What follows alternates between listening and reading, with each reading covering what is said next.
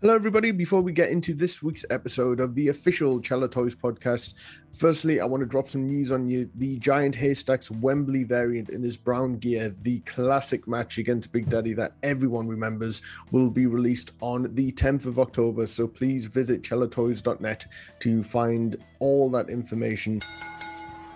Cello Toys have teamed up with Wrestling Trader to bring you the exclusive Al Snow action figure, which we talk about throughout the interview with the man himself. WrestlingTrader.co.uk is the home for all of the information that you need with regards to pre ordering the figure. They are one of the UK's biggest online retailers of all things wrestling and have an incredible range. Definitely worth checking them out. And you can also check them out on Instagram. But firstly, I want to introduce you to our new co-host. I, I can't do it in Howard Finkel. New co-host. Um, it's world-renowned wrestling expert, journalist, and author. It's Brian Solomon. Hello, how are you doing?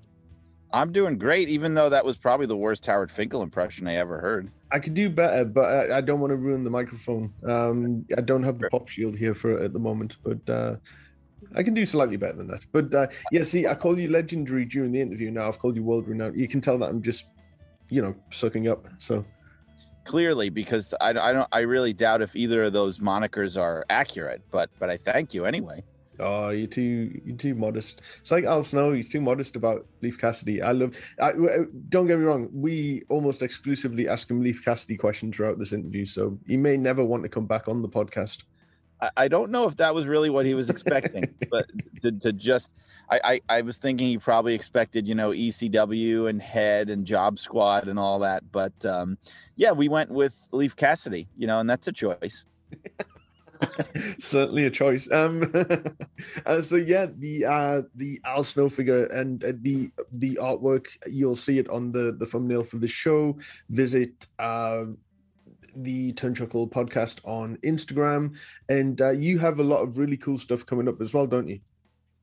I do. I, I'm super excited now because my my Sheik biography, Blood and Fire, is available for pre-sale. I just got the green light from ECW Press to be able to really talk about that. If you go to Amazon and type and look for it, Blood and Fire, the unbelievable real life story of wrestling's original Sheik, you will find it and you can pre-order it even though the book is not out. It's it's not out until april but you can put the orders in now. And i actually want to say really quick that i was blown away because i i just saw the other day somebody brought it to my attention just based on the pre-orders alone that it was the number one wrestling book on amazon yeah for like a few days it was nice that's excellent. And and the thing is as well, uh, I believe it's not just it's obviously about the Sheik, but if you want to learn about the Sheik's territory as well, it's it's a great book for that. Yeah, and and I want to be clear too because I know a, a lot of people that listen here are probably, you know, old school WWF fans. So I want to make it clear this isn't the Iron Sheik. I know that's a common misconception. This is the original Sheik Ed Farhat, who uh, was the also the promoter in the Detroit territory. So, like you said, I, I tried to make it a whole history of not only his territory in Detroit, wrestling in Ontario and Michigan and Ohio, but also everything he touched in the wrestling business, which, you know, in the 50s and 60s and 70s and even after, it was a lot because he was the top drawing and probably most feared, legitimately feared heel in the entire industry in those years. And so, you know, he had his fingers in a lot of wrestling history, and it's all in the book. It's not just his life story, it's all that other tangential stuff. So I'm pretty proud of it. Very excited, and, and lots of wrestlers involved in it, including today's uh, subject matter, Al Snow. Yeah, I interviewed Al for the book. Obviously, I mean, Al will probably laugh when he hears this. I'm not trying to say that he's old enough to have wrestled the Sheik, you know, in his prime. Although, ironically, he could have wrestled the Sheik because the Sheik wrestled well into the 90s, which is mm-hmm. insane. Yeah. But, uh, but what I talked to him about mainly was that he grew up in that area. So he grew up in Ohio and he watched the Sheik on TV when he was a kid, when he was a young wrestling fan and then he got to meet him in locker rooms and be around him and a lot of people that he trained like rob van dam and sabu and stuff so he had a, a big impact on him so we talked about that uh, he was it was really really helpful actually that's excellent. And the Al Snow interview, as you'll hear, he's so fun. I mean, I got told he was an absolute gentleman, and he is Uh, very passionate about wrestling, obviously, as you've seen on various training videos and seminars that he has uh, been a part of. But uh, tons of fun. Nothing was off the table. And uh, we hope you very much enjoy this week's interview with Al Snow, the newest recipient, the newest recipient of a Cello Toys action figure, which is tons of fun. And we'll see you on the other side.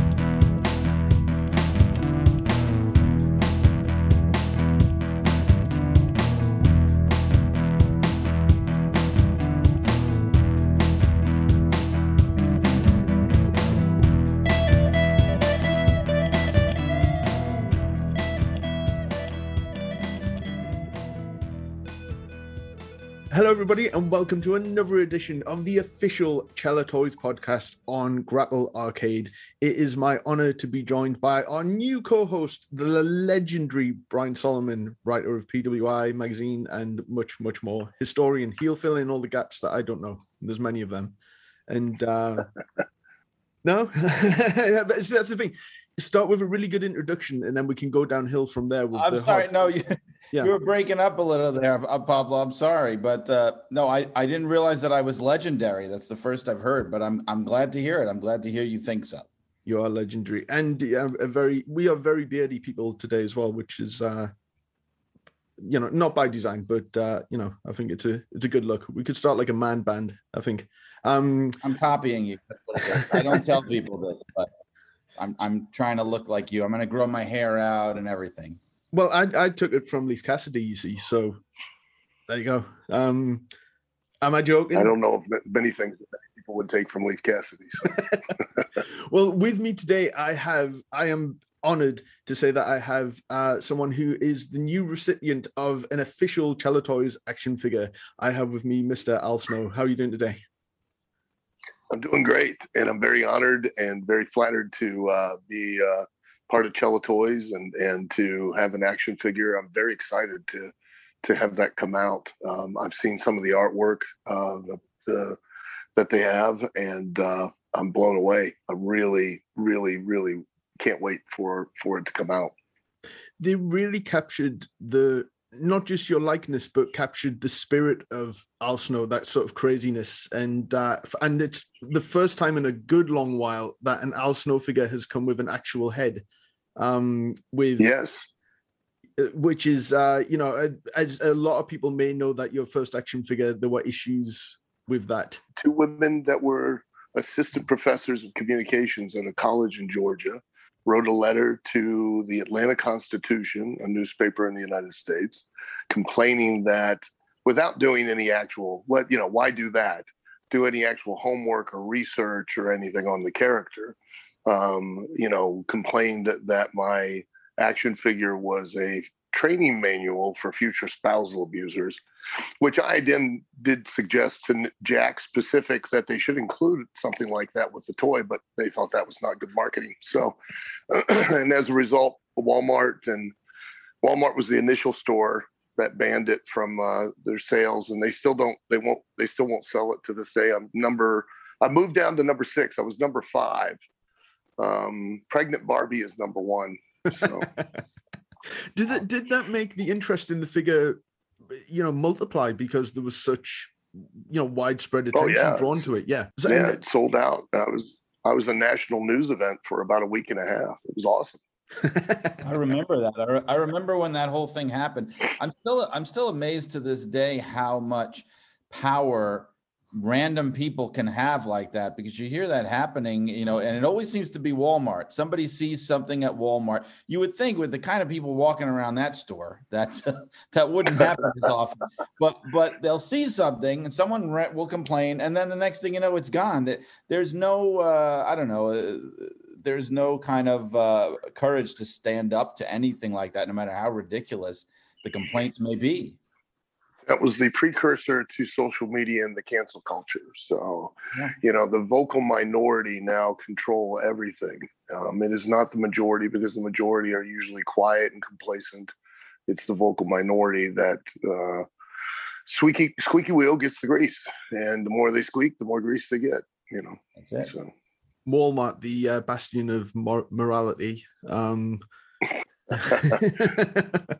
so you, you had a few action figures come out during that time. Um you know because yeah. the attitude era everything was being made. And i remember I, when uh, you came to newcastle in the uk you were the opening match against the brooklyn brawler. And i had a yeah. the, Al, the Al Snow t-shirt with the head and the the spiral behind it and everything. So did you have uh, um did you have a hand in your merchandise at that point? Because uh, i'm guessing that was your first no Okay.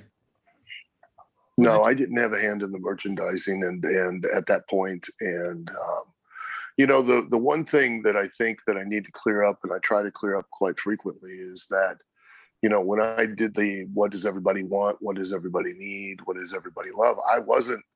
Uh, I truly did not intend for that to be a double entendre, even though it came across as that. And if people would actually have paid attention, they would have realized I was getting jealous of the head because I had spent all these years wanting to be successful and be the thing that everybody wanted and needed and loved and instead it was it was the head. I was i was setting up i was setting up a potential storyline where i would get jealous of the head and you know treat it like a real person you know and do just like you know wrestlers do in the back where i would attack it and cut promos on it and have matches with them and things like that. So um, you know, it's it was people couldn't see beyond that though. Um, you know, they they didn't understand it fully, and that was. I take responsibility for not explaining that to Vince and uh, having that conversation, but uh, um, you know, I just assumed that everybody would understand as much as I did, and uh, they didn't. Well, uh, do you think it was just like a sign of the time? If it was any of the time, it would have been taken at face value, and you wouldn't have had commentators. No. Right? Okay. No, no. You know, it just was what it was, and you know, it's funny because you know, if you were to go back and ask kids, kids would under kids understood. Kids, you know, they didn't have that connotation that that adults did, and kids understood that I was talking about the actual head every time I did that. So, you know, I d- I didn't understand head cheese at the time. I was very innocent. Yeah, well, head cheese was um, was you know was just a it was the real whole situation was is that Steve Blackman had such a lack of personality that I my you know antics made his not having a personality a personality so that he could he could be the straight man to me and um you know head cheese was just something that blackman tried to uh, get the fans to chant at him, you know, to, so he could have a reason to get upset. And that was, it wasn't really supposed to be the name of the team. It just kind of evolved like that. And how did he feel about, uh, how did Steve feel about being portrayed as basically the boring guy of this team? He enjoyed it. He had a great time, you know, and it wasn't, you guys have, you know, it wasn't about him being the boring guy. It was about him being the straight man about him being a no nonsense killer. That's what it was. And, you know, and then me being this, you know, other side of the coin where I was putting him in ridiculous situations that he had to try to deal with and getting exasperated with me. You know, that was what made us entertaining and uh, um, made us fun to watch, you know, as a team. Unfortunately, in in the ring, we didn't really think as well as we should have. Um, but outside the ring, we did great. It was it was awesome. Literally, um, on SmackDown when we were doing those uh, vignettes, um, we were like the highest rated segment on the show, week after week. It was very funny. One thing that really fascinates me uh, um, is changes of ring attire. So when you turned heel in '99 on on Mick Foley, you went to just a plain black singlet. Was it just everything you could possibly do to make people not like you anymore? Change the music, become more serious, plain black, like take away everything that was previously Al Snow at that point? No, Mm-mm. no. I just, um, you know, the office wanted me to get a different outfit, and um, and the uh, the um, wardrobe girls uh, weren't, you know, keen on making me anything but they finally made me that one singlet, and that was that was all I until I got until another wardrobe girl named Yolanda um, showed up and she started designing me tights and uh, and you know singlets to go with them, and um, I just stopped wearing the singlets because I was, you know, the tights looked fine by themselves, so I just wore the wore the tights. It's kind of a weird thing now with wrestlers. They consciously try to have as many ring gears as possible because they know they're going to get an action figure of it or end up on the video game or something yeah. like that. true. Yeah. Yeah, that is true. It's very smart. You know, I think Tyrus uh, was one of the first guys to do that, where he made, he went out of his way to have different outfits so that he could, uh, you know, have different action figures and and such. Smart. Very smart. Very smart. So I one I'm just thinking of that when I I just saw Edge at Madison Square Garden uh, at SmackDown, and he was wearing Bret Hart's colors. And the first thing I thought of was, wow, that's going to be a great collectible figure, Edge in the Bret Hart colors. yeah, yeah, smart. It's a, it's a great way to market it yourself and you know increase your sales. You know, so one one thing I found particularly interesting about the the Leif Cassidy transformation into Al Snow. Uh, when you were still with the with Marty, you were kind of the goofy, you know, loving the Monkees and the Partridge Family and all that kind of stuff. I'm a huge Monkees and Partridge Family fan, so I probably identify with Al Snow on, on you know, really sad, uncomfortable levels. Um, or with Leif Cassidy at least. Um, there was kind of a period before Marty left where Leif stopped being goofy and happy and was the there must have been a conscious decision at that point. I mean but you weren't becoming sick of the gimmick at that point in you know storyline sense. Was the a, a, long-term thinking with that? Yeah.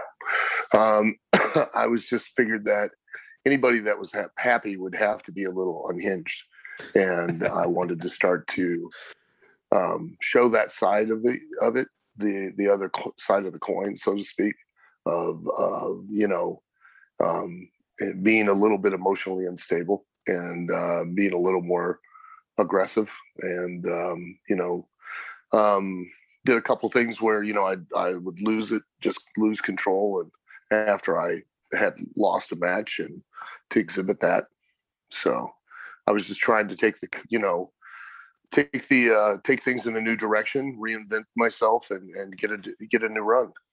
Was there any worry after Marty had um, left? Because it seemed that Survivor Series '96, you teamed up with Owen Bulldog against Furnas Lafon in the Godwins. It was a great match, but Marty injured his leg really early on, and that seemed to be the last time he was on TV maybe until he showed up in WCW. So um, at that point, yeah. were, were, there any plans for Leif Cassidy? Leif ended up being on some In Your Houses against Mark Mero and Flash Funk, and they were great show openers as well. Really set the uh, the tone for the event. Was it kind of did yeah. you could rely on Leif Cassidy or yourself, but they didn't really have an idea for what to do with Leif at that point? No, but you know, it's up to me to just to give them something to create. To you know, um, that's the responsibility to of the wrestler is that when they go through the curtain, it's their responsibility to give, you know, Vince something to work with. And, you know, eh, contrary to popular belief, they're not limited like they say they are. Um, you know, Vince wants guys to succeed and wants them to get over and um, and trusts and relies on the talent to go out there and do whatever they need to do to do exactly that you know and give him something that he can exploit that he can capitalize on and that together that you can make money with. So, you know, I just took it upon myself and, you know, hoping that something would click and, and then he could take it and run with it. No, I just wanted to mention because I'm sure you were probably getting to this, but the thing that always blows me away, and you you're in a class by yourself here, as far as I'm concerned, is at one point you were playing three different characters at the same time, pretty much. I mean, when you were Leif Cassidy, you were Avatar, and you were Shinobi, yeah. the ninja. I mean, you, you talk about action figure possibilities. That's amazing. Yeah. Yeah. Yeah. It's just that it, unfortunately, with, you know, two of those, I didn't quite exploit the opportunities that were given to me to their fullest extent. So, you know, ultimately I have to take responsibility for it, you know.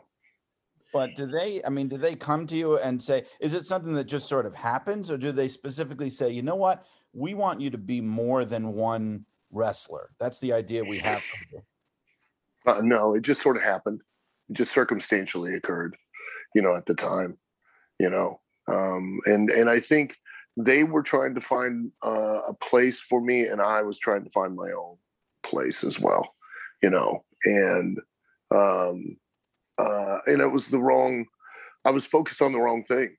You know, I was focused on going out there and having a great match and and being a great wrestler, and not being a great attraction, um, and being selfish at the times that I needed to be selfish, and and worried more about being a star than I should have than worrying about just being a great performer. I should have really been more concerned about being a great star and uh, and protected myself, you know, when I was out there. And I didn't. I was unselfish and you know, I just really all I cared about was the quality of the match and you know, uh, um, and and I didn't see those opportunities for what they really were that I could have capitalized on and and uh, had a completely different run. And the thing is, what I think people forget about Avatar was the, the it was very much related to pop culture at the time with Power Rangers and you look at Street Fighter and Mortal Kombat, and you look at what WCW eventually did with uh, Mortis and Glacier and stuff like that. Um, it yeah, you know, people kind of do forget that you know something like Avatar could have really have had legs, especially in '95 when it could be argued a lot of the the characters and gimmicks that were being brought in weren't really relatable to kids or pop culture. And Avatar, yeah, it could have. And and you know the the uh, one of the problems, one of the challenges for that character is that um, um, is that I came from just prior uh, you know, working on the independents and, but especially working in Smoky Mountain Wrestling. Um, you know, I think Vince envisioned, you know, all of a lot of the stuff that I was doing in Smoky Mountain, which was, you know, I, I got to a point, not exaggerating, but I got to a point where I could stand on the ring apron in the center of the ring, in the center of the ring apron, and I could spring up, turn in midair, and land on the top rope with both feet and moonsault into the ring. And I could do that because it was a they were steel cables. Um, you know the the cables were uh, much more taut and um, they were much more easier to balance on. And and when I got up to WWF at the time, you know nobody did anything really off the top rope during that period because the, the rings were so hard and so unforgiving and the ropes the real rope were, were kept very loose they weren't they didn't have anybody utilizing them for those kinds of things. So, you know, I came up there and and and was hamstrung because I couldn't do form a lot of the aerial stuff that I had been doing um, down in Smoky Mountain, a lot of the springboard stuff and uh, you know other other things that you see now that are pretty commonplace there. But that's because they've changed the dynamics, the engineering of the rings over the years. And about back then, nobody did any of that kind of stuff. So they didn't have a necessity to to you know augment the engineering of the very ring itself. I always remember as a kid when I was watching that the uh, the WWF announcers, whether it was Gorilla Monsoon or whatever, they would always put over how you know underneath that tape, the it's it's a steel cable going around the ring, and they would sell how when you when you knock into it, you know you could really get hurt. And then when I came to work there and I would see them putting the ring together and I saw that it was really just a rope, I would I think, Gorilla Monsoon, you lied to me. You lied. yeah. Yeah. Um, WWF is is still uses real rope. Uh, Vince uh, always will use real rope.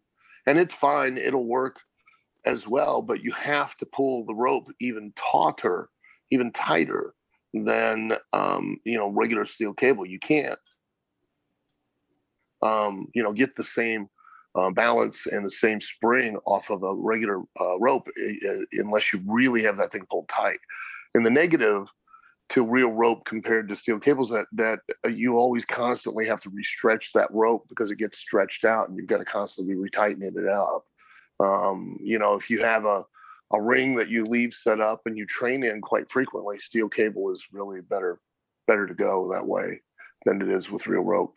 Meanwhile, I remember that in you know when I'd watch WCW, it looked like they were basically using like garden hoses or something. I don't know. They were like rubber. They were using uh, aircraft cable and um, gasoline hose that went over top of it, and it, they were the ropes were very hard. I mean, if you did not know how to properly um, hit the ropes, and hit is not the right term, but you know that's what everybody says is hit the ropes but you don't really hit them you lean into them and you allow the rope to push you back out and um, the the aircraft cable really speeds up the action a lot more than uh, real rope does. I guess Mick wouldn't have lost his ear if it was WWF ropes potentially. Uh, he probably he probably could have, yeah, just as well. You know that situation can still happen. Um, be, you know, if you, they twist up too tight and then you can't get your head out, then you know it'll peel off your ear. It only takes about eight pounds of pressure to pull the human ear off of your head. So, you know, you could literally just grab grab one with your hand and snatch it right off somebody's head if you wanted to in a fight. Fun. I'll remember that. um, you were talking, Al. You were talking about um, you know how the decisions you made back then, and maybe being a little too giving and a little too selfless, and how you you maybe should have been a little more selfish. I always know, and this is my own personal experience of you know in obviously we all know a lot of times the business can be kind of cutthroat people are always looking out for themselves and kind of uh, looking to you know it, it's it's that whole kind of carney mentality of i have to kind of put myself over and i have to say and this is my own experience of working there i, I remember in those days when you were there you were always I, I mean this i'm not just saying it because you're here but you were one of the most down to earth quote unquote normal guys that i always found in the locker room that you weren't working an angle, you weren't being, you know, a carny, you were just a guy. And I remember I would see you in the stands, you know, when the, before the show, and you'd be like reading V for Vendetta or something, and I would go, "This is my guy. This is a, he's this is my guy." And I, I always, yeah. I always liked that and appreciated that about you. So that you. counts for anything. It, it meant a lot. Well, thank you very much. I appreciate that. And what I mean by being more selfish is during the match itself, not outside the ring. And you know, um, um, I was always very cognizant of, of, realizing that it takes everyone. No one is more important than anyone else to, you know, make that show happen. And it take there's no unimportant person there. It takes every single person to, to make that happen, and everybody behind the scenes to make make the, the the talent look like you know appear as much like stars as possible. Sometimes in spite of themselves, you know. So um, you know, I was always very keenly aware of that. And I did the Carney thing when I first broke in the business back in the day. You know, that was that was how I was broke in, and um, and you know, I was taught to work. Um, the in the true sense of the word, not what the what it's become these days. The true sense of what a work is. A work is to make someone believe a lie and um, and to con them and uh, but it didn't sit well with me and I, I grew i had a conscience and i decided i wasn't going to treat people like that so because i knew i wouldn't want to be treated that way myself. So i just try to treat people the way i would like to be treated as well. Pretty simple rule. When with vernacular such as work or heel or face or whatever like any kind of wrestling vernacular like that was it sure. um you hearing it being used incorrectly a lot which is why you know i've seen you i've seen videos of you in training schools and you are incredibly serious to the point where i was like oh i'm, I'm actually nervous about interviewing you because i thought you were going to just shout at me you know? Um but did you feel no, i just it, get very passionate. So did you feel that it was kind of um because no one else was necessarily doing it that it was your job to make sure things were taught right? Because uh, when you break down why a match happens or what things mean. I've never seen a, a trainer on video because I'm, not remotely an athlete. Um i've never seen anyone sort of break it down so logically but in a way that you drill it into people's heads because it's so important. Was there just a, a moment when you realized that you had to be there for the next generation to get them to understand properly. Yes, because it's become so so much of a detachment from things, and there's a big popular belief that the business has somehow changed, that magically this generation or or just prior had reinvented the wheel. It's no longer around. It's hexagonal or octagonal, something new, and that's that's complete and utter BS. It's not real. It's not true. It's it's an excuse. Uh, you know, an excuse to justify what they want to do um, because they think that it's going to be cool. And um, there are things that are intrinsic um, and are important um, to the art of professional wrestling that used to be passed down from veterans to the younger generation, uh, and not just you know um, words, uh, uh, ideas, um, directions, uh, etiquette, uh, um, thing you know uh, behavior, code of ethics that were applicable only in the wrestling business were used to be passed down. And that was what made the wrestling business what the wrestling business was and allowed it to survive and not only survive but continue to thrive. And um, that's been that's got lost.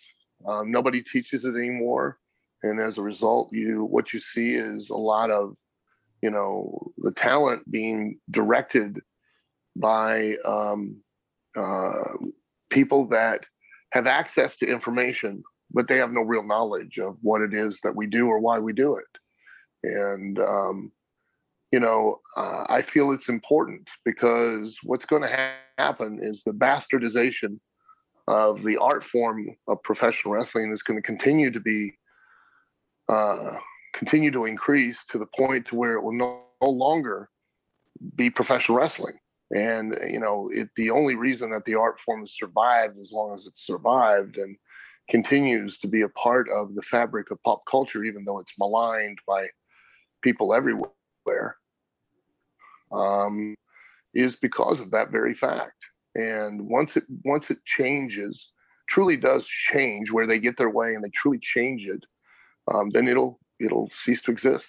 You know, they'll it will become sports entertainment. It will no longer be professional wrestling you know i think there's already a lot of that that goes on on the indies where the, the, a lot so much of the indie scene is sort of like this mentality of like well they've taken the idea that this is theater right but they've taken it to its furthest conclusion like where we're we're just going to literally just treat it like it's performance art and nothing else and and it's and it is like you said becoming something that it was never meant to be i think let's make let's make this completely clear I want people to everywhere that's listening to understand number one, this is not theater.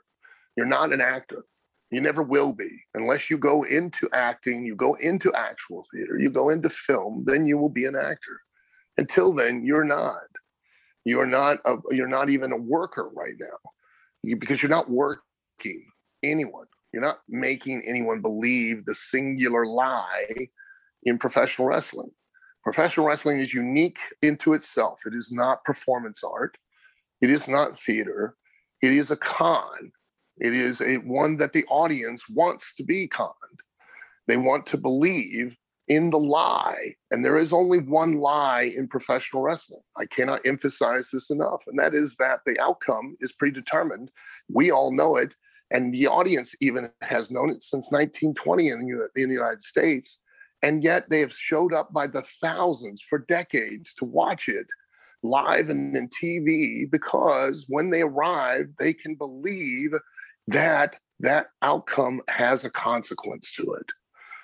Even if it's just that one wrestler doesn't get paid that night and the other one gets more the money, gets the purse, or one gets more money than the other one.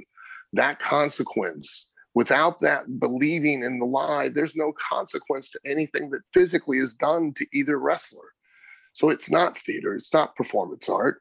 It is a it is a it's a story, a physical storytelling art form done within the context of a competitive situation is what it is. But it is unquestionably not theater, and it is unquestionably not performance art. It is it is trying to make them believe the one thing that's intrinsically fake about wrestling, which is that we're out there really trying to win and not lose. Making them believe in our intent, nothing more.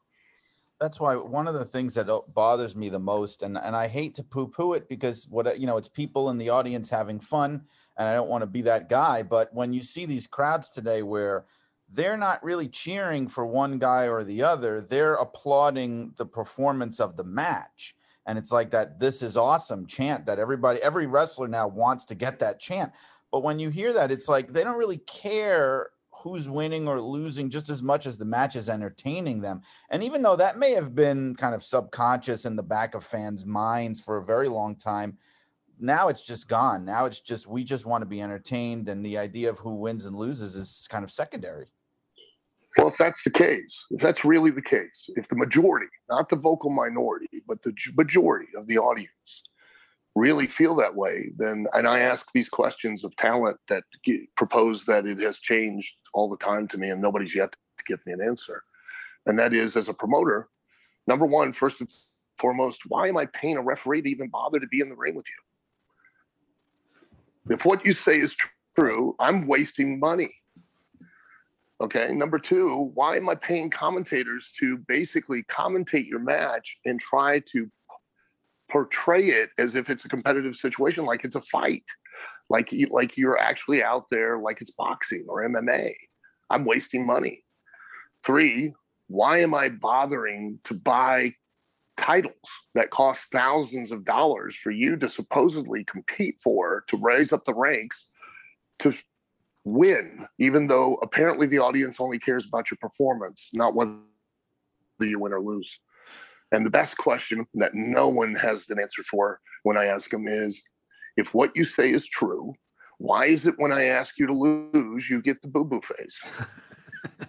Because if you genuinely believe as a wrestler that the audience no longer cares anymore, then why are you getting upset and walking around pouting when I just asked you to lose to the other guy? Right. Then I got it. Why don't we? Because I'm gonna I'm gonna announce it here because I own OVW. So in OVW, what I'm gonna do is I'm gonna eliminate the referee. I'm gonna have both entrants, and then we're going to decide who wins by a round of applause. And whoever gets the most applause takes a bow, and they get to move on. It kind of feels. I, I to a point though um in terms of the fans not necessarily wanting a wrestler to win or lose now but then you hear that if they feel that the performer deserves to win because they're a better performer not because they want them to win in the context of a storyline or a match. It's kind of like this weird meta thing now where the person deserves to win because they deserve that push in their mind. Um it, it and then it feels that what a wrestling company has to do is create work shoot angles for only specific angles where you think oh this could actually be real because it's based off real life. But then it sort of confirms that everything else definitely isn't real as a result of that. But then if you start doing everything as a work shoot then obviously nothing is real then either. It's kind of, it feels like this weird balancing act um from my point of view. so why are you only paying attention to the vocal minority instead of trying to pay attention to and market your product to the vast majority, which really are just casual fans, fans that don't go on websites, that don't read internet reports, that aren't on Twitter, that don't care. All they want, uh, not on Twitter. They don't. All they do is they think if they're flipping through the channels, they go, "Hey, I like this guy. He's really cool. I'd like to be like him. I'm going to watch him." Why are we not marketing to those people? Because back during the Attitude Era, that was what made it so successful. Back during the 80s, that was what made it so successful. During any time in the territorial regional days, that was what made a territory hot was when they were able to capture the casual audience. That's when we really made money. But why are we so caught up in just this vocal minority, this small niche audience that the performers themselves only perform to or only care about their opinion and not about the average person that's going to buy their t-shirts not only in Walmart but in in every department store in the mall where you're going to not make just a little bit of money but you're going to make millions of dollars you know? And the sad thing is the wrestling business has always been the wrestler's business. And unfortunately the wrestlers are now being so brainwashed and to be dictated by um, that niche audience that that's all they care about. When I interviewed uh, Rob Van Dam last year for the Sheik book that I wrote, the book I also interviewed you Al for that, if you remember. Um, Rob yes. Rob has this attitude now where it's almost like an attitude of regret if you talk to him about this because he talks about how so many people have tried to copy him and he's one of those guys that like kind of uh, everybody saw him as a kid and said I want to do that stuff and he said, but what they don't realize is the fundamental grounding that I got when I was trained you know, the Sheik wouldn't even let him leave his feet for like half a year. You know, he was just doing headlocks and go binds and takedowns. And it's like th- these kids that emulate Rob, they're really just copying one aspect of what he does and not understanding the fundamentals of it at all. And and he almost feels like responsible for for doing damage inadvertently to the business. It's it's interesting to hear him talk about that. It's not his responsibility what it what ultimately it is is all of our responsibility because what's really become the degradation of the, the art of professional wrestling is the proliferation of the amount of schools. Um, we have thousands of schools where we have made the entrance into the wrestling business as easy as turnkey. Just walk up, pay your money, and you walk through the door. Um, and we have people that are training people without any repercussions, no responsibility, um, not being held accountable, and they're not teaching them any basics, any fundamentals. They're not taking them through the right processes. They're not teaching them even just the simplest thing of what what are these real terms? What is the vernacular that you're using every day within the business, and you don't even know what they mean. You're misusing the terms. They don't teach anything other than in a matter of about eight weeks you know, uh, here's how you bump, here's how you hit the ropes, here's how a couple moves, and here's how you string together a couple things, and uh, hey, you're ready for a match, and that's absurd. It's it's it's it's it's mind-boggling to me. Okay, and I'll get on my high horse for a second. My wife, who is a licensed masseuse, had to go to a state accredited school. She had to complete be taught by a state accredited teacher she had to complete a number of state accredited hours. And then before she could even take a test, she had to uh, require to take a certain amount of residency um, training. In professional, the, the odds of my wife injuring somebody are present, but minimal at best during the massage. The odds of you injuring yourself or someone else in, when you enter a ring to perform the art of professional wrestling those odds are there and they're very dramatic and they're greatly increased every year because of the lack of understanding and proper training around the world now that is present that someone is eventually going to either have a life altering injury or a life ending one and and the number of life ending injuries are happening at an exponential rate because of this lack of training and this lackadaisical attitude of entrance into the sport of professional wrestling, the business of professional wrestling. It's it's it's ah, it's fake. Anybody can do it, and this this nonchalant attitude that everybody has is exactly why we have the degradation of the business that we have. Um, and and it's it's getting out of control.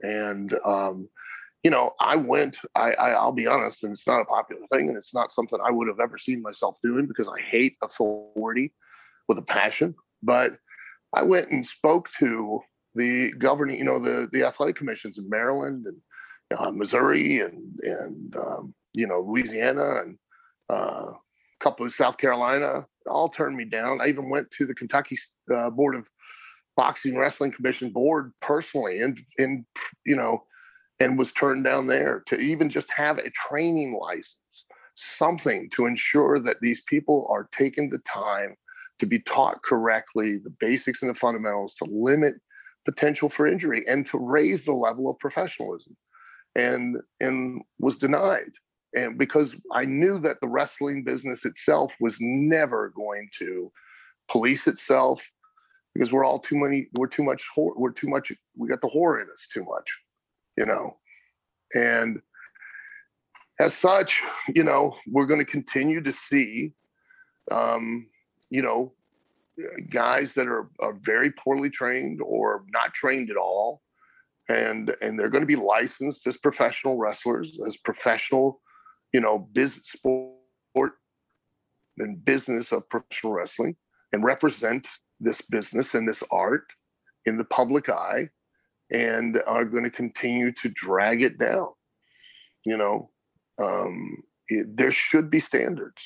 We should have them. We should hold people accountable. We used to.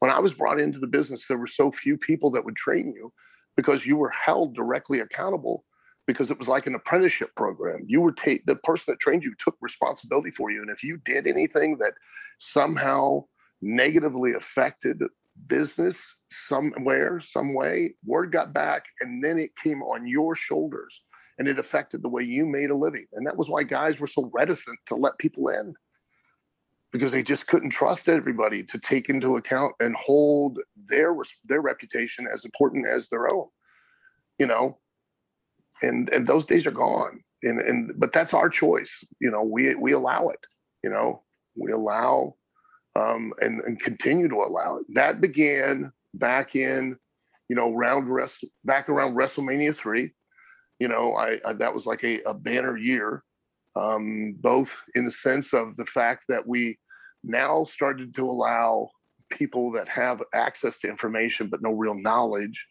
to dictate based on their opinions uh, the the quality of performance in the ring, and and then that was the you know creation of you know the Monster Factory where you know which was awesome for you know Larry Sharpe. You know he was right across the river in New Jersey, and you know he had uh, access to a ton of you know mainstream media that came and covered him, and you know really, you know he but he opened the door um, to the wrestling business at that point. And you know, if you had the money, you could train. And to the point where Larry started selling franchises of of the Monster Factory to other veteran wrestlers around. I didn't know that. I remember him. Yeah. yeah, I remember him selling a, a, franchise into Charlie Fulton over in Marion, Ohio. Uh, you know, um, you know, so though you know those days you know the days of where it was it was it was very difficult. It was easier to be a made man in the mafia than it was to become a wrestler. Um, that's the truth. That's not an exaggeration. And and those days are gone. You know, and and as a result, then you you know we're going to reap what we sow. Uh, an example of that is because I'd heard the the Monster Factory was open uh, at the request of Buddy Rogers for his son David. Um, and when you're the son of Buddy Rogers and you can't even make it because you know at the time standards were so high, then I think that probably. Hey, there were there were a lot of sons that couldn't make it. Okay. Dick the Bruiser's son, Sheik's son, uh, Bobo Brazil's son. Um, it, for some reason, those genes don't just always run straight downhill. So, you know, unless you have a dad, unless you have a dad who's a promoter. That well, helps. even then, well, that, that, it helps. Help. It helps, but help you can't carry it. Erik Watts. yeah. Um, no, and hey, hey, hey. In in all fairness, this is it, honestly, Erik Watts was really very talented. It, it just Erik Watts was put in a spot before he had the experience and the understanding and the polish to handle it. The same with David Flair. You know, eh, those kids um, a lot of times are put in places that they're just not ready for, and they can't. They haven't developed to be able to carry that responsibility. So that's that's not really you know it's not a fair assessment of, of, of some of those guys. Now, uh, Bruiser's son and and and Sheik's son, and they were put straight into things that it didn't matter how long they'd been doing it. They were, just was what it was. I would love to interview Erik Watts. So I've got nothing against Erik Watts and Chad Fortune. Yeah. I want to interview Techno Team 2000. Basically, I love the gimmicks. You know. Yeah. I don't think that, I don't think they knew what to do with that Techno Team 2000 uh, thing. Well, they didn't because it wasn't them, and characters don't work um, in order for a gimmick to work, it has to be an aspect of the person's real personality that they just turn the volume up on. Vince McMahon, quite honestly, is Vince McMahon. Just he becomes a caricature of who he really is. You know, Steve Austin really is Steve Austin. That's why it works. You know, those those guys that were really stars were are are people that who it was who they really are because you can sense it, you can feel it. That, that's that's again that's a difference in it, that's why it's not theater or performance art because you're you are that person when you walk to the ring. You just turn the volume up really loud because you're not acting. You're just being you. So when when you do uh, podcasts with fans, I mean, I'm a fan, but I'm lucky enough to be working with Chella, and I've in, I've been lucky enough to interview a lot of wrestlers as well. So I try to be as respectful as possible and keep it about their career and try not to analyze wrestling too much because then I feel like I'm out of my depth. Because it's fine doing it with your friends, sort of thing, as you say, but I'm also a collector and a mark in hopefully the best sense of the word. I mean, do you feel the word mark gets unfairly used, or do you feel that it's you know, because I know I think it's used in a derogatory term Yeah. when really it shouldn't be. I think it should be used more in a complimentary term. And and the reason I say that is that really ultimately, uh, when it really began, mark was was a term just where you marked somebody because the the if you were uh, uh, one of the carnies that ran the game, you know, where you you know the only way you ate that night was if you made money, and the only way you made money is if you got somebody to play your game. And the only way you could get somebody to play your game was to identify the person that had money so that you didn't get a lot of people up there standing around just wasting space and wasting your time. That was how important it was to try to make money because you only had one night in the town or maybe a certain number of nights in the town that you had to try to make as much as you could as quick as you could. So it wasn't about, it was about identifying and putting the effort where you knew you could maximize the results and um, and and marks used as a derogatory term, I think, when really the biggest marks for the wrestling business are are the wrestlers, the guys that are in it. You know, look at what we do and what we, you know, and we do it because we love it so much. So it, it's I don't think being called a mark is is a derogatory or a negative thing. I think it's a compliment because if if you're a mark, well then trust me, I'm a I'm a bigger mark because I've been doing this for 39 years. You know, so how much of a mark am I? It's true, but sometimes wrestlers now use like really well-known wrestlers will call fans marks because they're not not into Again- what they see on TV, again- but they sort of criticizing someone for like uh, Jim, don't Corn- Jim. Cornette. They'll say that he's you know bitter or whatever, or they'll use those kind of things, and then they'll get called mark for that. Jim Jim's Cornette's Cornette's not bitter. but no, no, Cornette's just I don't think he is. Yeah, and he cares very much about the wrestling business. And then and he, he just gets frustrated because again, it's it's it's that sense of well now it's theater, it's performance art, it's not what it is. And and you know, and then and it's this this BS that everybody tells themselves that oh it's changed, it's evolved, it's grown, it's developed. It has not changed. In 1920, they were selling one thing, and that was the finish. That's it. In 2021, we are still selling one thing. That's the finish. In 2021, we're selling who the wrestler is and why he's in that ring.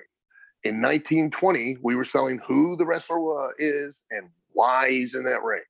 If you watch boxing, the only reason you want to watch a boxing match is because of who's fighting and why they're doing it. If you want to watch MMA, the only reason you watch MMA is because who's fighting and why are they doing it? What's at stake?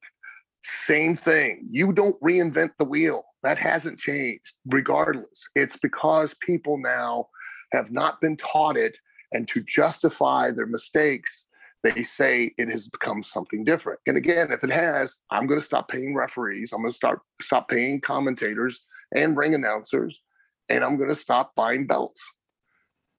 well, for me, the um the movie match was kind of the death of a lot of um stuff for me. They're not. You can do you can do cinematic matches, but you can do the beauty of professional wrestling is this. Okay, this is the magic of professional wrestling.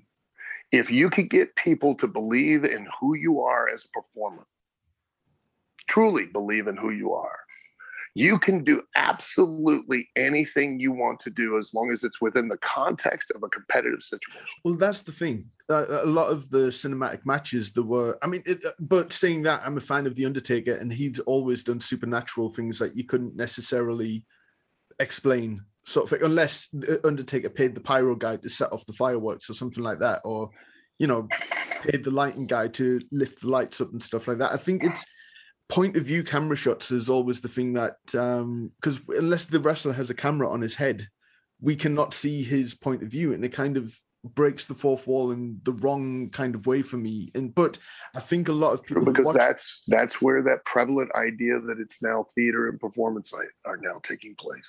Mhm. Instead of treating it still and wa- viewing it and filming it as if it's still just you're watching a competitive fight, it's just in an unnatural setting. Um, now you're doing point of view shots. That's where you've got people that are directing or are behind the scenes that don't understand the intrinsic parts of the art. I think a lot of people who watch now as well, because I, I did some, you know, uh, media and filmmaking and stuff like that. And it, they don't i don't think people question now the fact that you do see point of view shots or things that couldn't feasibly happen where if you're in a small room and there happens to be like five or six camera angles but you don't see the other cameramen and all that kind of thing. I just think people don't think about that anymore. And if they don't i, I guess it's you know it's certainly not my place to judge. Um that that is the thing i think you yeah, know, not my circus, not my monkeys. I wouldn't shoot it that way. So, you know, I would shoot it a different way. So, should we ask some fun questions? If you could be a dog, sure. Uh, what kind of dog would you be? Oh, uh, if I could be a dog, what kind of dog would I be? A really fat, lazy one. At what point did you? Was there just a, a, a light bulb moment when you? Because you were always in shape, but now you're like this hench, incredible Hulk dude. You know, um, you know, and the comic book, you know, that just came out. It's not that inaccurate yeah. now. So you know, um, and all those all those action figures you had with the six packs and everything. You know, um, was there just a moment? Was it was it age? Was it kind of? Did you get to the top of the stairs one day and you were out of breath? or you just no. Uh, well, I'd still do that, but um, um, no. I just if you Google George Hackenschmidt, um, he was a late a wrestler from the late 1800s, early 1900s, and uh, one day I I pulled him up, and uh, he looked amazing, and um, I started doing more investigation, and I stumbled upon a website. It's an actually UK website. It, it was called Golden Age of Strongmen.com. Um, it's uh, or UK something .uk um, it was it was an amazing website at the time. It had um, strongmen and professional wrestlers that were from the late 1800s on up, you know, up to Charles Atlas um, in the 1950s and 60s, and um, you could download. You can't do it now, but I don't know why. But they had their training manuals that each of the respective uh, athletes had, and they had a section on Indian um, um, fitness. Uh, they have a very long and uh, storied uh, culture, physical culture, um, and training, and uh, with the Pehlwani wrestlers and such. And um, I started reading um, the training manuals and, and things because it, like if you look at George Hackenschmidt, I mean, he just looks incredible. And this is during a period of time where they didn't, didn't know what carbs were, they didn't know what protein was, they, you know, they had no scientific uh, acumen um, in regards to training or anything. People just ate, and um, he looked amazing. And I thought, I, I want to look like that guy, and I'm going to do whatever he does. And I started adopting uh, training methods and things of that nature, um, um, similar to what those those guys did, and and it started to change things. Um, made made a big difference. Um, you know, uh, one of the biggest things I did was I started doing more compound and more functional movements, and um, and that really started uh, creating development throughout. I even spoke to I had a friend that was a strength uh, and conditioning coach uh, for the Olympics Olympic teams. He uh, went over and um, did the strength training for the Chinese volleyball team. And one of the things he said was that the um, they did a university study where they took three groups of people um, for three months. And uh, one group was to strictly work their legs alone, just their lower body very intensely. And then the second group was to work both their upper and their lower bodies and then the third group is just to work their train their upper body. And a minimum of three days a week uh, for that period. They couldn't do more. They had to just do three days a week. And what they determined was that the group that only that worked only their upper body had a minimum amount of muscle gain and fat loss. Uh, the group that worked both had just slight increases in muscle gain and fat loss. And the group that worked intensely, their lower body alone had um, a maximum amount of muscle gain and fat loss from head to toe. Um, and um, and it was it was all centered in around uh, working their lower body. So um, you know, throughout my career, there were times when I looked better than I did in other times, and that was because I would focus more on doing lower body training. Uh, and uh, you know, I've been tra- you know working out since I was 16, so I've done every possible uh, routine that you can do. So uh, and um, I mean, you you look amazing, and as I said, my friend, uh, she has serious daddy issues and has never found you more attractive. Um, Jess. Hi, Jess. How are you? Nice to meet you. um, so and, and the things uh, I interviewed Stevie uh, Richards last week, and he said that when he was in Right to Censor, he got to wear shirt and trousers, and that was just you know when he didn't have to show his body on TV, that was an excuse to kind of pack the snacks a little. So like, did you did you feel that you could do that more when you were wearing like a shirt on or were covering more of your physique? I know. No, I mean I've always you know wanted to be try to be as best I could. Times where I was better than other times, but you know the way that I train now, um, I'm both. I I feel aesthetically I'm doing better, uh, and functionally I'm I'm doing better. Um, it helped the way I train now helps me to stay in better ring condition, and that's about it's about the only way that I've ever found to uh, prepare to be in ring condition without actually being in the ring. So, um, have you seen that there's still a picture of you before you transformed your body on Wikipedia? It's like a 2016 picture. I think oh, someone. yeah, it's probably it's probably a horrible one too. Yeah, sure. I think you kind of so, hunched over, so there might be a little roll going on, you know. And yeah, I'm, I'm, not sure, one to criticize anyone's rolls, you know, uh, but someone needs to get on that and uh, and change that up. I think. change it up, yeah. Um, yeah. so what's what's the weirdest piece of merchandise you ever saw your face on? Uh, weirdest piece, I think I saw uh, diapers, um, baby diapers. I was on. Excellent. you know, I think that was pretty pretty odd and completely unexpected. So, wow. talk about the shits. That's like literally. Yeah, wow. yeah, that's the drizzling shits. so what I want to do because I mean you you've done so much that it's almost impossible to fit it in in 45 minutes but uh you know I I want to i feel that it's you know necessary that we uh, introduce a new segment into the show uh, anyone who has this uh, who used to have a centerfold in the wwf magazine um, also got questioned uh, did you did you answer the questions legitimately for this Oh yeah, I did. Yeah. do you remember what? Well, yeah. this is we're going to call this. Let's do the time warp again, uh, especially okay. since it's a Leif Cassidy uh, thing and I'm not quite sure. as prepared as I should have been. As I as I search for this, I love um, the Rocky. I love the Rocky Horror Picture Show. So, uh, see, I can imagine. I, say, I just want to say for the record, this issue is before my time as an editor at WWF, so I take no responsibility for any of it. see, I also have because I'm huge 90s and 80s collector of stuff. So I have like all the magazines and everything. And uh, sorry, Brian, like I still was buying the magazines when you were writing for them as well. Um, in the December. In the December '96 magazine, uh, there's a feature on the new rockers going to the Rock and Roll Hall of Fame, uh, which is in o- Ohio. Yeah. So um, I'm guessing you were a regular visitor. Oh, I think yeah. Uh, so were you a regular visitor anyway? Oh. No.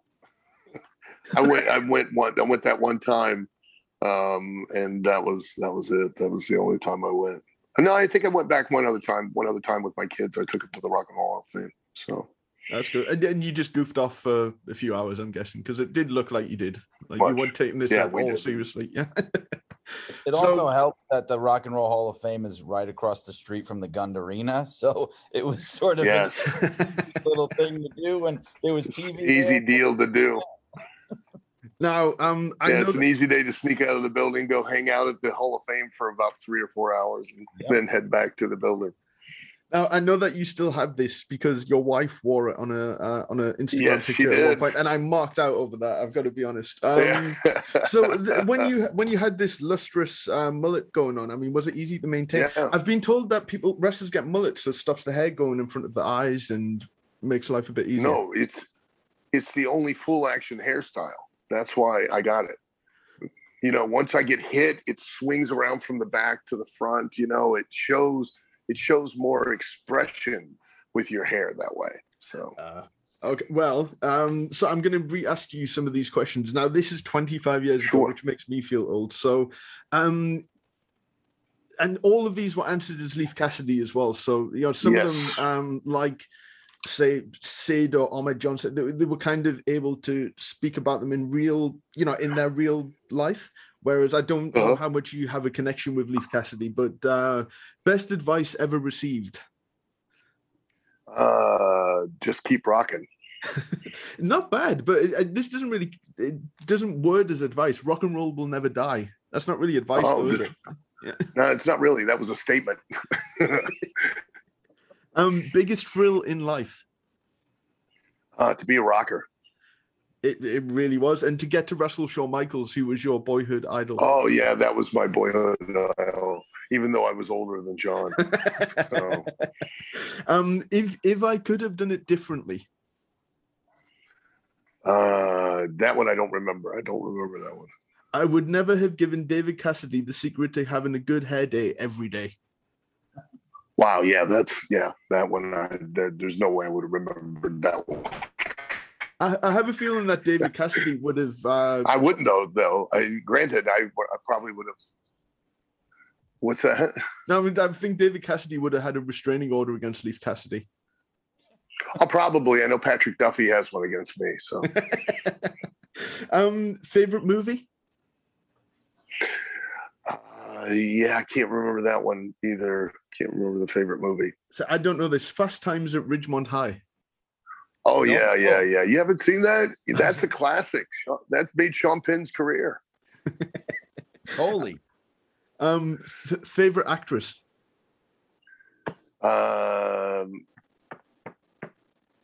God, I can't. Uh, she played the mom on uh, Partridge Family.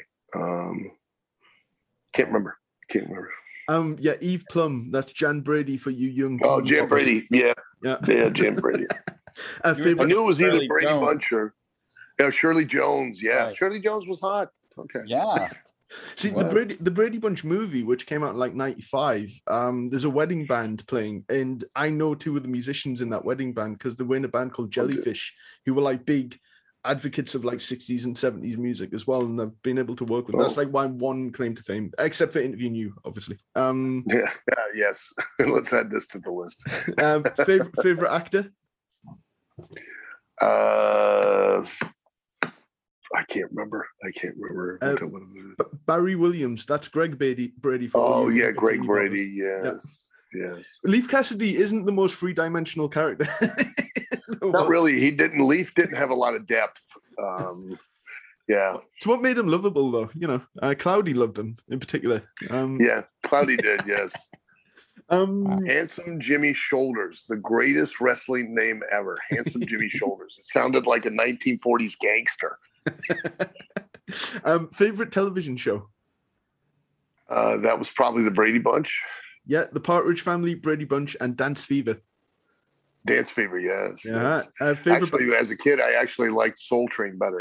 So I love Soul Train. There's a great documentary on Soul Train, uh, Soul Train as well. Uh, favorite band? uh, that was the Monkees. Yes. Is there anyone else, according to Leif Cassidy? Oh, there's not. Uh, hobbies. Micky Dolenz is a god. um, what What were Leif Cassidy's hobbies? Oh, gosh, I, I can't remember. I can't remember what I would have said. Uh, rock and roll, playing air guitar, playing pogs, and collecting eight tracks. Uh, yeah, Pogs were very pos- uh, popular back then. So I don't know. If, I don't know if Leif or Avatar ever got a pog. There were lots of WWF pogs around that time. I may have to. dig I don't think- I don't think I did. I don't think Leif or Avatar did. Um, secret talent. Uh, I wouldn't. I couldn't even guess. Couldn't I'm- even guess. I'm a great dancer. Oh, and that's a lie. So Heels are allowed to lie. like I'm so either. I'm literally having a full body dry heave as I'm out on the floor. um, favorite sport besides wrestling. This could I be can't. true. Can't. What is it? Roller derby. Oh yeah, yeah. I loved roller derby back in the day. Loved it. Um, and now bear Yeah. in mind the the time period. Uh, favorite athlete. Uh, Bruce Jenner. No, it's it's not OJ Simpson either. No, it's Marty Jannetty. Oh, it's Marty Jannetty. Okay. uh, favorite fast food? Um, pizza, I think, was probably the answer. Well, that, that was under favorite food, pizza. Favorite fast food was hamburgers and French fries. But favorite Oh, food, yeah. surely pizza. That counts as fast food as well. Leif Yeah, was does, very yeah. unhealthy.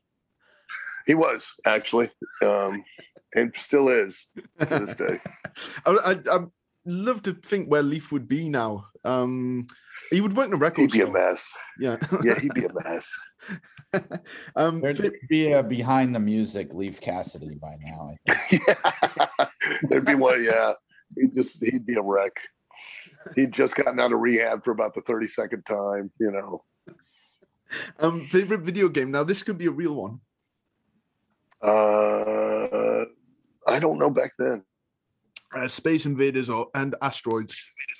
Oh yeah, those would have been those would have been right back then, even then. So And uh, per- last question: person you would most like to meet? probably Shawn Michaels. No, Barry Williams. Oh, Barry Williams, Greg Brady. Yeah, Mm-hmm. Again, I did have a shirt that was a, a Greg is God uh, T-shirt. I used to wear too. So I've, I've got a Todd is God uh, t-shirt for Todd Rundgren. Yeah. So the thing is, Leif, Awesome. Cass- Leif Cassidy. I mean, this is July '96, and he's already got a uh, a centerfold. That's one of Marty's old gears, isn't it? I love that. Like, it doesn't quite stretch over was similar. Like, Yeah, the um um they the the um again the the seamstresses uh did, weren't too keen on making us stuff, so they made us like one or two outfits, and that was it. So yeah, Marty always said that uh, Shawn got the better outfits because he was having relations with the uh with the seamstress. And um, yeah, Marty used to Marty used to say that a lot. Yes. There's a match with Shawn and Marty at Royal Rumble 93 where Marty comes out looking like the Michelin tire man with these ribbons and everything. And Shawn comes out in a gold jumpsuit and looks like Elvis, you know. Um, yeah, yeah. if I was Yeah. if I was Sherri during that match, I would not have went with Marty looking like that. Nah. Uh, did you get to work with Sensational Sherri much? Oh, no. no, no. I'd spoken, you know, I knew Sherri and and um, was around her and stuff, and she was a great person, but I never really got to work with her. So Uh, again, so many things that I could ask you, but I think we should leave it on that bombshell of uh, Leif Cassidy. And, look, all I'm saying is I am needling Charles for a Leif Cassidy action figure, so hopefully that'll um, oh, that'll be great. Hopefully that'll happen at some point. I don't think it's been confirmed whether Head will have real hair or not, like the the previous heads. I don't know. Um, but we'll yeah, see. the previous heads were just Barbie doll heads popped off. So And then the then the uh the classic superstars action figure came with a mini styrofoam head, which I thought was uh yes, which was quite creative since they probably still couldn't use an actual uh they decapitated. could. They just were scared that somebody would have a reaction to it. So Uh, there we are. Well, um, yeah, the well, we uh, can always do a part two sometime in the future as well if, if you are interested. So I'm I'm more than happy to come back. I would love to. I mean, I'm I'm glad that you were uh you know satisfied by that hardcore level of journalism uh with those questions that that, that you would want to come guys- back for a part two. You know. You guys were really grilling me and uh, really strafing me across the coals. So We're sweating it out there. You've done And- lots of interviews. You've done lots of interviews though. Like there's, uh, you know, everyone can find you talking about certain things on other interviews. We've got to make it different, you see. Um, true, and I understand. I do. I do, and I I do have a tendency to be repetitive as far as certain aspects of when people interview me because I. It you know when it comes to aspects of of the art of professional wrestling, then, but don't worry, nobody actually listens to me when I speak, so I can repeat it all you want, and you know I wouldn't. I wouldn't worry. There's matter. there's no depth to this podcast at all. I mean, I, I felt really out of my depth when you were actually talking about like the inner workings of the wrestling industry, and I'm just like, oh, I'll, I'll just Yeah. shut up and ask you what kind of dog you would like to be. So you know, um, Um, so yeah, no, um, I'm, I'm just so glad that the uh, the the Leif Cassidy outfit still exists in some form. Um, It does. It yeah, does. not not that I'm trying to you know off you or anything like that. so Christmas. is so is the so does the Avatar outfit, and so does the Shinobi outfit as well. Good lord! I mean, I, I loved the Raw in the SmackDown when you came out dressed as Avatar, and uh, you snapped into your senses, and you were like, you could have stuck a magnet up my ass and drug me through Fort Knox, and I still wouldn't have drawn money wearing this outfit. um, and right. and you were responsible for British Bulldog's uh, return as well when uh, Bulldog gave you the hardcore title dressed as Leif Cassidy in 1999, yeah. which I, I, think people by the Attitude Era had very short memories, and I don't know if many people remembered Leif Cassidy. but I don't think so either. But I did, and that's all that matters. So, yeah. Well, at least at least I reached one person. That's mm-hmm. that's what really matters. Great. I love I love you know everything about wrestling. I love to read about it. I love to learn about it. I you know to this day I still learn stuff all the time I'm really excited to read it as well, and we will talk more about the uh, the the Sheik book uh, coming up as well. And um, I, again, push for a Sheik action figure as well. I think it has to be done. Yeah, me, it holds a special place because I grew up, you know, in the in you know I, I was born in '63, so I grew up in the in you know during the the '70s and you know the the '60s and the '70s, and that was the heyday of uh, Ed Farhat's territory, which he controlled um, you know, one of the most money making territories in the country historically, which was outside of the Northeast, was uh, was Michigan, Ohio, and you know, Michigan and Ohio. And um, he owned all of Michigan, and all of Ohio. He had part of Western Pennsylvania, Northeastern Kentucky, and you know, uh, even a little bit of um, Eastern Indiana. And um, you know, he made a lot of money during those days. A lot of money. Oh yeah, so, and when when you can, even if you knew nothing else about the Sheik, if you know that he was Bobby Heenan's favorite heel wrestler, that's almost enough, to be honest, to at least get you interested in want, wanting to know more about him. So, um, do you know why? You know why the Sheik used to do this, where he'd point up at the sky and everything? Do you guys know why he did that? No. Do you? Do you guys know? Well, Dave, one of Dave, you? Dave Brzezinski told me something about how he always thought that he was he was asking Allah for forgiveness for what he was about to do to his opponent. yeah, Sabu, Sabu told me that that he was doing that to make himself look bigger, and he was emulating King Kong on the top of the Empire State Building. That's amazing. That's amazing. I, I, wish I'd known that. I have to go revise the book. Yeah. Pointing up for yeah. the paper for the paperback version, maybe. Yep. Yep. Yeah. Yeah. Um. Well, Al, where can uh where can people find you? Uh, what's your home number? Um, where can people send, you know, their underpants and all that kind of thing? Your social um, security number. Uh, no. Yeah. yeah. People can follow me at the real Al Snow on uh, Twitter, Instagram, Facebook, TikTok, um, every social media because uh, before there were blue check marks, there were those that were, Im, you know, imitating me. And if you do imitate me, uh, claim that you're Al Snow, I'm just going to send you a message and go aim the bar higher. I mean, if you're going to fake being a celebrity, why why would you shoot for me? I mean, be Brad Pitt, be you know George George Michael, somebody somebody with you know talent and that are over, not me. Don't do that. Don't do yourself an injustice. Um, uh, you can catch my, you can get my new comic book at brokeniconcomics.com. And um, I came out with my own biography. It's on Amazon.com. It's Al Snow Self Help um, Life Lessons from the Bizarre Career of uh, Professional Wrestling Career of Al Snow. So, Ross Ross says hi by the way because I did interview Ross. Yes, Ross Owen Williams. What an amazing, amazing guy. What an amazing writer. He really helped out a lot to helped me um, put the book together. So, I love the level of detail. It's the same with Bob Holly's book as well. There's such, you know, he knew how to get the and, best out of the subject. You know, I feel. And the what the thing that impressed me the most was when I read Bob Holly's book. It sounded like it was Bob Holly's voice, like mm-hmm. Bob was speaking. You know, and and um, you know, I think Ross has a unique talent to where he can he can communicate that in that person's voice.